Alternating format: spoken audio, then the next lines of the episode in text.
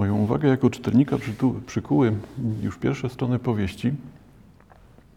Zdaję sobie sprawę z tego, że może jestem nietypowym czytelnikiem, no aczkolwiek czytelnikiem, czyli moje uwagi o książkach to są uwagi czytelnika, a nie uwagi wnikliwego badacza, bo jednak moje uwagi poprzestają na poziomie e, no, obserwacji, doświadczenia, kontaktu z tekstem, no i co dużo ukrywać, przyjemności wynikającej z samej lektury.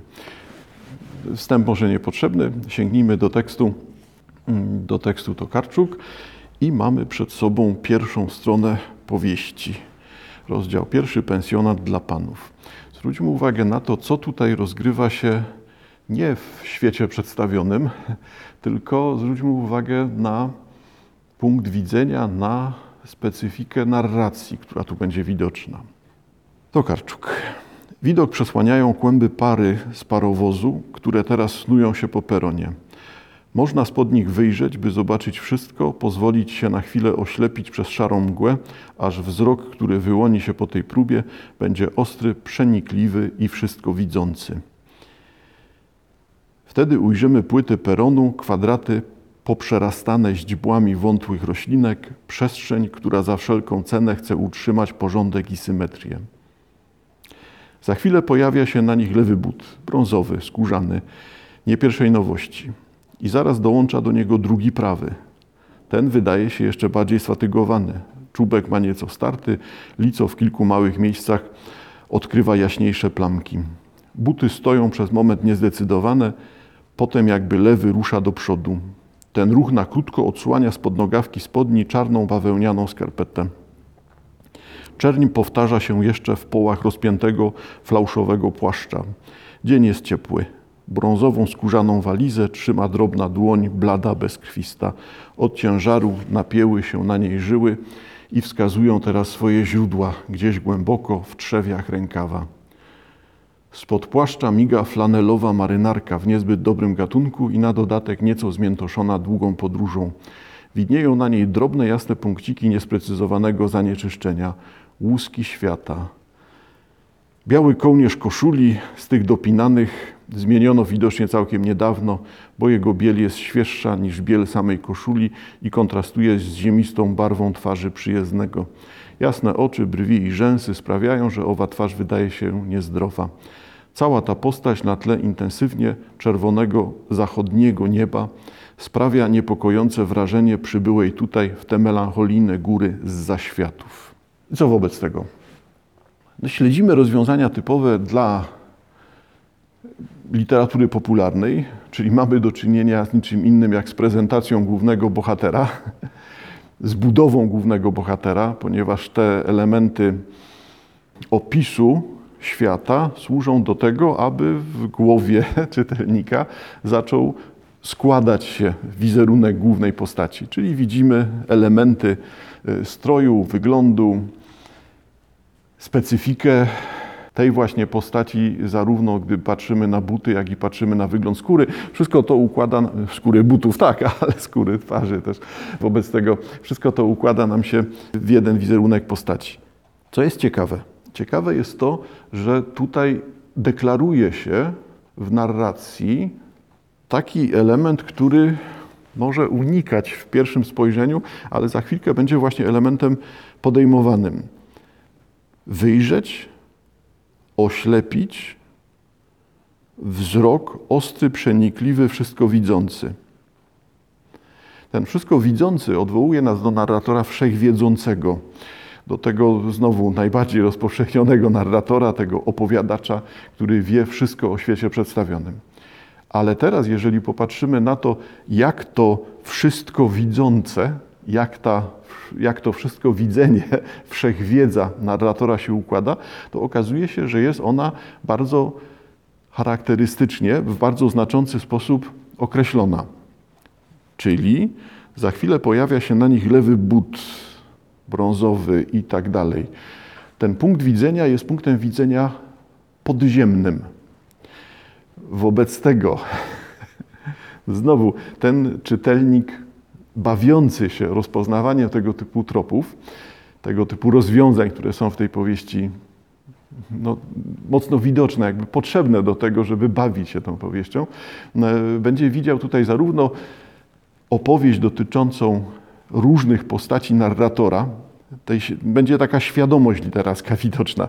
Jaka ma być świadomość literacka u pisarza? No, trudno jest mówić o oczywistościach tutaj, e, ale jednak zwykle te elementy warsztatowe są ukrywane. A tutaj specyfiką tej powieści Tokarczuk jest właśnie to, że moim zdaniem te elementy warsztatu stają się jednym z tematów powieści. Powiedzmy, dyskusja wokół narracji, wokół typów narracji jest tutaj też elementem samej powieści. Narracja, która tutaj prowadzona jest konsekwentnie jako narracja, gdzie pierwszym elementem widzianym w świecie są buty, to będzie oznaczało narrację prowadzoną z podziemi. Punkt widzenia, który tutaj widzimy, to rozpoznanie, którego jesteśmy uczestnikami, świadkami, w którym towarzyszymy narratorowi, czy w które prowadzi nas narrator, może lepiej tak, jest tym doświadczeniem, które ewidentnie jest doświadczeniem podziemnym. No jednak pokuszę się o to. To jest to doświadczenie chtoniczne, to doświadczenie świata innego, obcego, ciemnego, mokrego, podziemnego, świata, no cóż, istot nadprzyrodzonych być może, no ale przede wszystkim świata rozkładu, gnicia, śmierci, i teraz Państwo zauważcie, że dobrą stroną tej powieści jest właśnie konsekwencja. To, że za chwilkę w powieści będziemy w tym świecie się obradzać i właśnie ten świat stanie się światem, hmm, no może nie dominującym, ale będzie tą siłą, która jest motorem całej tej opowieści. No tak, ale może mogę usłyszeć zarzut, że wyciągam element, który nie ma takiego znaczenia, a dopisuje te znaczenia wstecz. No, zapewniam Państwa, że, no, że jednak dla mnie zabawa wokół tego jakby była czytelna od początku. Parę stron dalej. Jesteśmy w tym samym rozdziale. Nasz główny bohater Mieczysław pojawił się już u Wilhelma Opica. Jesteśmy w tym domu, pensjonacie dla mężczyzn prowadzonym przez Opica i zaczyna się pobyt. No to Mieczysław Wojnicz pobyt zaczyna od doznania przyjemnego, czyli zasiada w tym pensjonacie, otrzymuje rosół i zaczyna tym rosołem się delektować. Mid rosołu jako jednego z głównych uzdrawiaczy rzeczywiście jest bardzo mocno obecny wśród nas. Rosół rozlewa się przyjemnym ciepłem po ciele wojnicza i biedak nawet nie wie, kiedy zasypia. To jest tylko początek akapitu, ale teraz właśnie nastąpi, nastąpi zmiana. Biedak nawet nie wie, kiedy zasypia. No to jest ten narrator wszechwiedzący, któremu towarzyszymy. Co dalej? Widzę, że tekst mnie zaraża słowami. No więc, kiedy zasypia? Towarzyszymy mu jeszcze chwilę, słuchając jego spokojnego oddechu, cieszy nas, że jego płuca się uspokoiły. I pytanie dla czytelnika jest takie: co to jest my, jakich nas. No i to, co powiemy, figura retoryczna, tak, po prostu. Przyjęty jest taki model, że tutaj ten opowiadacz używa liczby mnogiej, jakby jednocząc się z wszystkimi czytelnikami, staje się głosem czytelników doświadczających. No zauważcie Państwo, że w tym momencie dalej rozmawiamy o tym właśnie, czym jest narracja, czym jest to podążanie za narratorem i w jaki sposób to, co proponuje pisarz, w jaki sposób to, co proponuje ta zaangażowana część pisarza, zaangażowana w proces tworzenia powieści, czyli ta osoba, która podejmuje czynności twórcze, w jaki sposób ona przenosi się do tego punktu widzenia, do tego punktu widzenia opowiadacza, czy staje się tym punktem widzenia, tym opowiadaczem i w jaki sposób temu opowiadaczowi zależy na uczestnictwie czytelników, tych współtowarzyszy samej opowieści. Słowem, czego dotyczy teraz zagadnienie?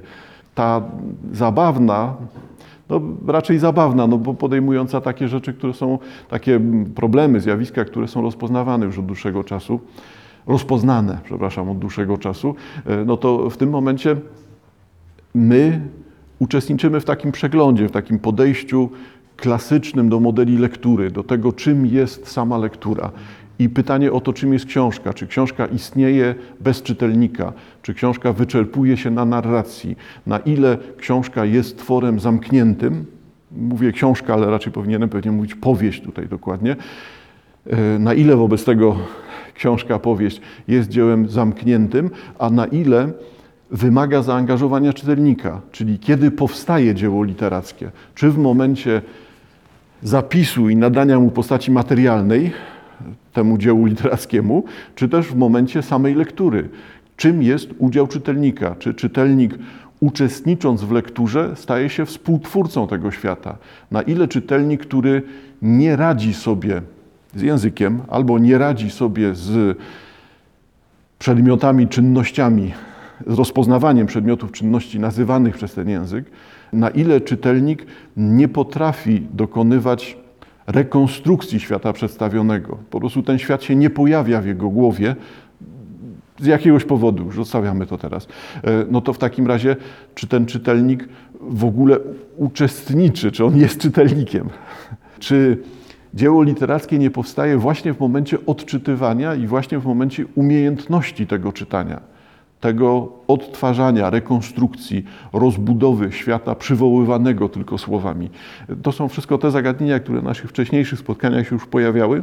Wobec tego ja już tutaj przerywam, bo to rzeczywiście zaczyna brzmieć jak piłka teoretyczny. Wracam do tekstu Tokarczuk, bo to nie jest koniec. Ja tylko utknąłem w tym momencie, że towarzyszymy i że cieszy nas. Następny akapit. I tutaj w jeszcze bardziej znaczący sposób pojawia się sygnał ta powieść nie jest powieścią o wojniczu. Ta powieść jest powieścią o innej grupie.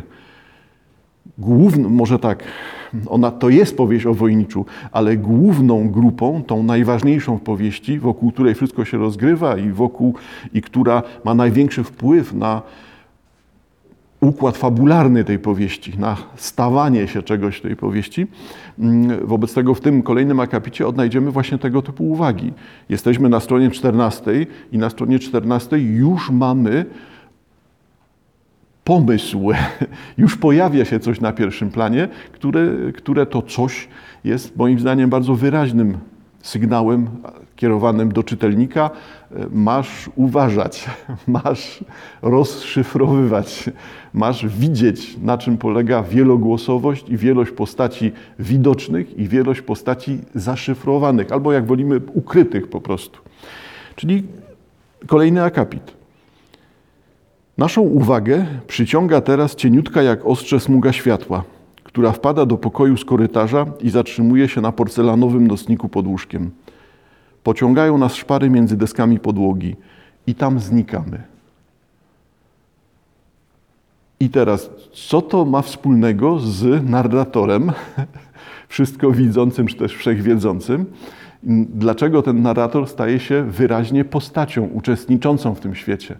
A to, czy zaczynamy wizualizować tego narratora świat za Brunonem Schulzem, będziemy widzieli tutaj uciekające między szczeliny podłogi karaluchy, co może być takim pierwszą wizualizacją, pierwszym pomysłem na to, w jaki sposób wpisujemy sobie to my opowiadające nam o tej historii, czy rozpoznajemy to my, no to już jest po naszej stronie, ale sygnał, który jest tutaj nam przekazywany, jest sygnałem właśnie takim. Doszło do ujawnienia, autoprezentacji, podkreślenia, uwypuklenia, wskazania, przymrużenia oka w stronę czytelnika, po to, aby zaczął ten czytelnik się orientować. Tutaj coś się jeszcze dzieje. To nie jest opowieść o tym, że nie lubimy kobiet, to nie jest opowieść o tym, że faceci w swoim towarzystwie czują się najlepiej i nie jest to opowieść o coming outie Mieczysława Wojnicza. Ta opowieść jest opowieścią o czymś innym o tej grupie, która jako pierwsze widzi podeszwy butów, o tej grupie, tej, tym, temu, tym punkcie widzenia, mm, które jest podziemne, ukryte, jest pod spodem, jest pod tą skórą świata, powierzchnią świata, jest czymś, czego nikt nie chce nazywać, nikt nie chce zauważać. I, i tutaj pojawia się ta, ten drugi głos, ta kontra, odwrotna strona świata, e, której brakuje w, tej, w tym jednoznacznym mizoginizmie, który widzieliśmy w autoprezentacji. No, nie pozostanę gołosłowny, ponieważ tego typu rozwiązania będą pojawiały się bardzo często i będą one rzeczywiście widoczne. Tylko tyle, że będą wymagały tego, aby widzieć, dostrzegać to, że ten towarzysz fabuły, ten narrator, jak się wydaje, jest jednak osobą występującą w samej powieści. Wobec tego tu rzeczywiście musimy y, być tymi czujnymi czytelnikami. Parę stron dalej. Rozległo się ciche pukanie do drzwi i zanim zdążył powiedzieć proszę, wojnicz, skórzany trzewik wsunął się w szparę między futryną a drzwiami i delikatnie je otworzył.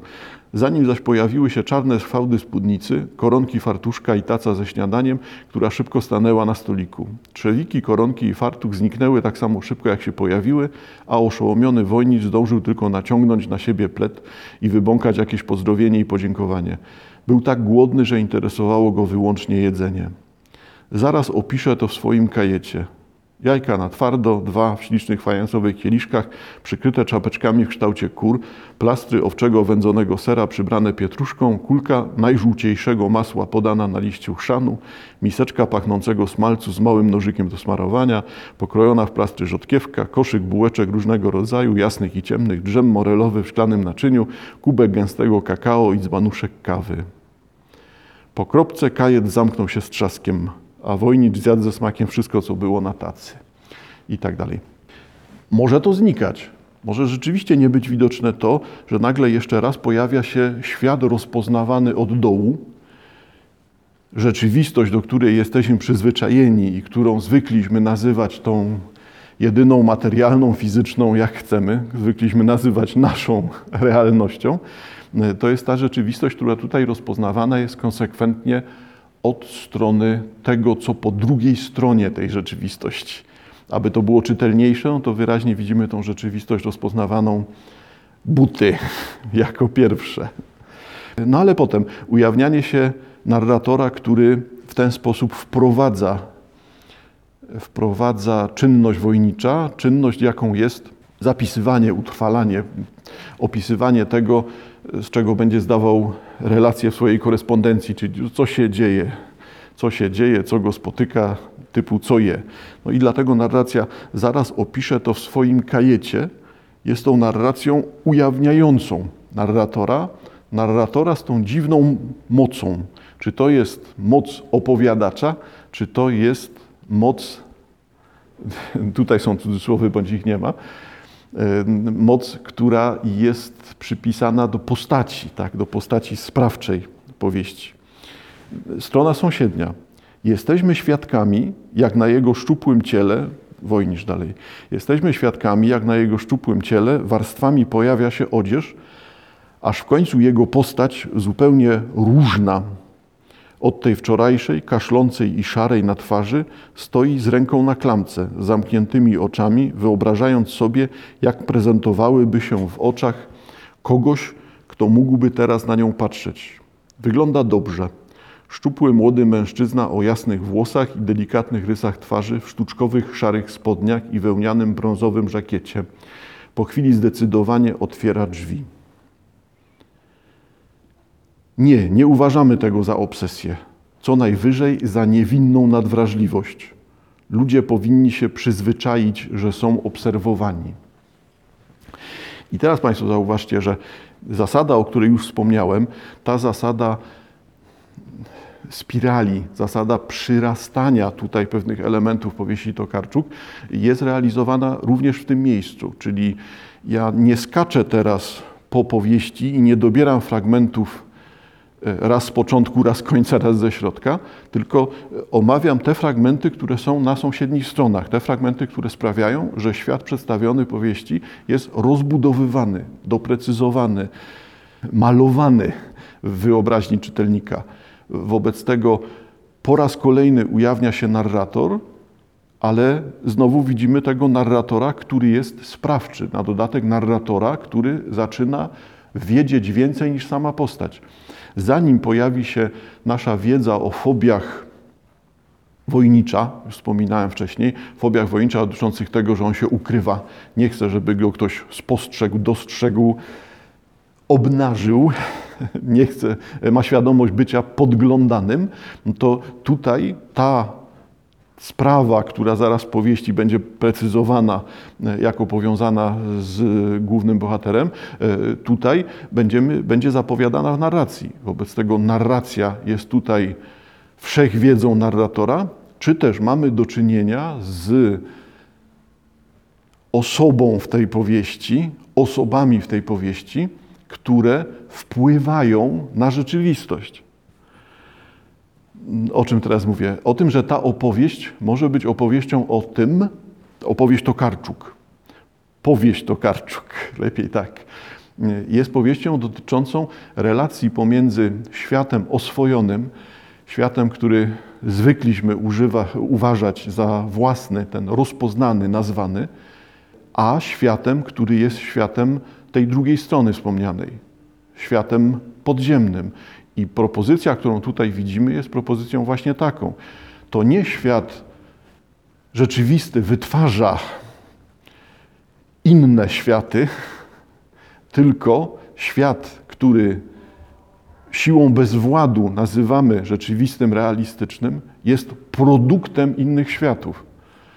To, co zwykliśmy nazywać realnością, jest wytworem innych sił, które działają w niewidoczny dla nas sposób. Czyli my nie jesteśmy sprawcami, my jesteśmy wtórni wobec tych rzeczywistości, wobec tych światów, które nas otaczają.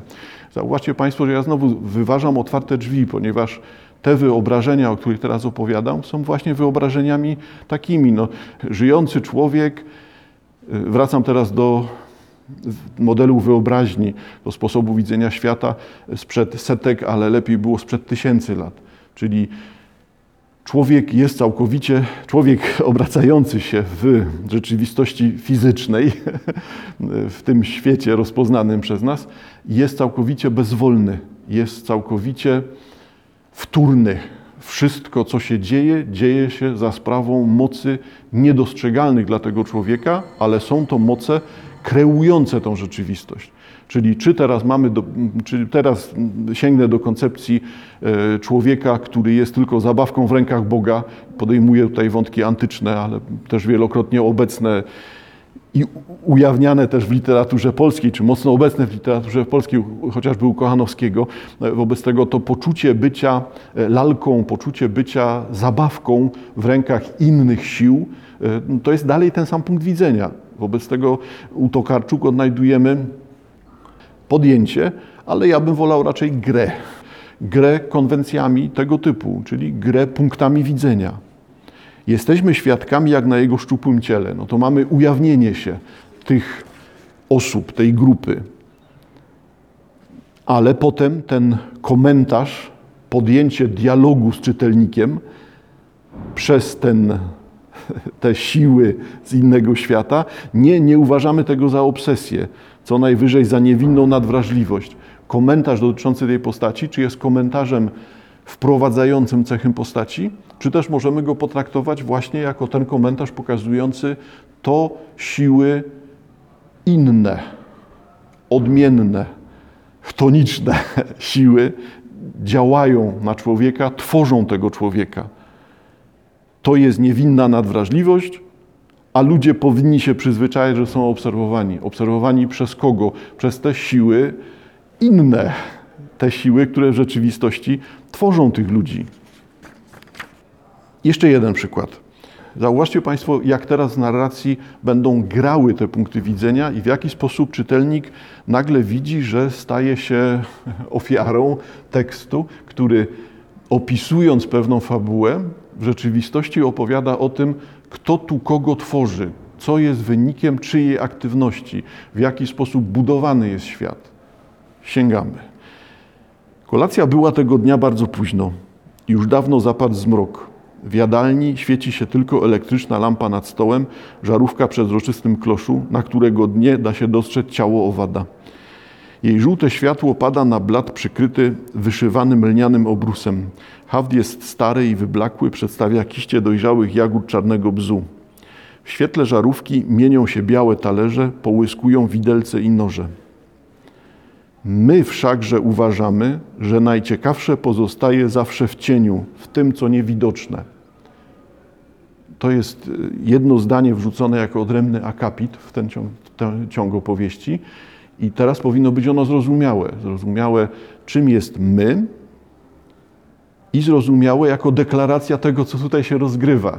Deklaracja kolejnej gry, więc nie tej znowu fabularnej mizoginii i, i wyjście wojnicza, e, ujawnienie się wojnicza, tylko to, co jest ciekawsze w tej powieści. My wszakże uważamy, że najciekawsze pozostaje zawsze w cieniu, w tym, co niewidoczne. I tu jest ta, ten element powieści, który wymusza na czytelniku otwarcie na te gry, o których mówiłem w ciągu ostatnich paru minut. Ciąg dalszy narracji. Zauważcie Państwo konsekwencje, która tutaj się będzie rozgrywać. W tym, co niewidoczne. Oto pod stołem jest pięć par nóg, a za chwilę pojawi się szósta. Każda z nich obuta. Pierwsze buty poznajemy. To ta sama marna para, która wczoraj pojawiła się na dworcu. Skórzane pantofle na cienkich podeszwach teraz grzecznie stoją jeden przy drugim, bez ruchu. Po lewej ich stronie, wręcz przeciwnie, dwa ruchliwe buty, czarne z białymi czubkami, zupełnie nie, nie, na miejscu w górach, bo wydają się raczej miejskie, wzięte prosto z pasażów i galerii sztuki. Ich elegancja jest wprawdzie mocno nadwyrężona, ale nam podoba się ruch, jaki nieustannie wykonują w nich stopy. Pięty na przemian podnoszą się i opadają, a dalej są pięknie wypastowane i zasznurowane Ponad kostkę skórzane trzewiki. Ich nieskazitelna powierzchnia odbija się małymi rozmytymi plamkami, odbija małymi rozmytymi plamkami światło salonu. Światło na wygnaniu. Ich czubki stykają się ze sobą po dziecinnemu. Na pustym miejscu dalej w lewo zaraz pojawiają się chodaki, stopy w grubych wełnianych skarpetach wysuną się z nich, porzucając to trumienne obuwie, żeby bawić się ze sobą, pocierać się, nawzajem przydeptywać. Potem widzimy smutny, wsuwany trzewik bez sznurówek. Tonie w nim szczupła kostka nogi, obciągnięta ręcznie robioną skarpetą. Drugi trzewik leży na czyimś kolanie, gładzi go pod stopem szczupła dłoni o bladych paznokciach, które wydają się fosforyzować w mroku. Szkoda tej dłoni, szkoda cienkich kostek i mlecznych paznokci. Następna para to eleganckie skórzane oksfordy, które tkwią, w których tkwią duże stopy w wełnianych skarpetach. Jedna z nich stoi spokojnie, druga zaś nierytmicznie, jakby ze złością uderza w podłogę. Wojnicz przedstawił się wszystkim zdawkowo, bo wydawało mu się, że powaga chwili nie pozwala na więcej. Co wobec tego tutaj się rozgrywa? To, co niewidoczne, jest ważniejsze, czyli z jednej strony, owszem, widzimy po raz kolejny ten pierwszy element postrzegany z innego świata, czyli świata oglądanego, od dołu, od spodu. Wobec tego charakterystyka postaci, czy też postaciowanie, wprowadzanie tych elementów bezpośrednio powiązanych z postaciami, e, pozwala, e, elementów, przedmiotów bezpośrednio związanych z postaciami, pozwala na to, żeby mówić o, samych postaciach, żeby do ich wizerunku dokładać te elementy, które w głowie czytelnika będą się sumować i będą ostatecznie tworzyć postać, tak, którą rozpoznaje czy której uczestniczy. Mówimy dalej o procesie lektury. Najciekawsze pozostaje zawsze w cieniu, w tym, co niewidoczne. Najzabawniejsza uwaga dla mnie tym fragmencie jest uwagą, która zupełnie umyka, bo to jest szczątkowe zdanie, takie eliptyczne właśnie, które niczego zdaje się nie dopowiadać, a szczególnie nie dopowiadać do butów. W trakcie tego fragmentu padło tutaj sformułowanie, czy też to zdanie eliptyczne, światło na wygnaniu. Jest ono zdaniem zabawnym ze względu na to, że ciężar tego zdania jest zaskakującą przeciwwagą, komentarzem, uruchomieniem skojarzeń, które dotyczą świata materii. We fragmencie dominował opis butów, które to, które to buty, a też i czynności towarzyszące wsuwaniu, zakładaniu, poruszaniu, trzymaniu stopy na, na kolanie i tak dalej. Wobec tego te czynności one należą do elementów świata materialnego, świata rzeczywistego, a to sformułowanie światło na wygnaniu odsyła nas do gigantycznego zagadnienia dotyczącego innego sposobu widzenia świata. Tego właśnie, że świat materii jest światem okrucieństwa, zła, światem nieludzkim, światem złego demiurga. Jest to światło na wygnaniu, czyli w tym świecie istnieje jedynie zamknięta jak w pułapce jakaś iskra, jakaś część światła, które należy do innego świata. W świecie materii pojawiło się przypadkiem, jest uwięzione, a celem tego światła jest powrót z wygnania, opuszczenie świata materii.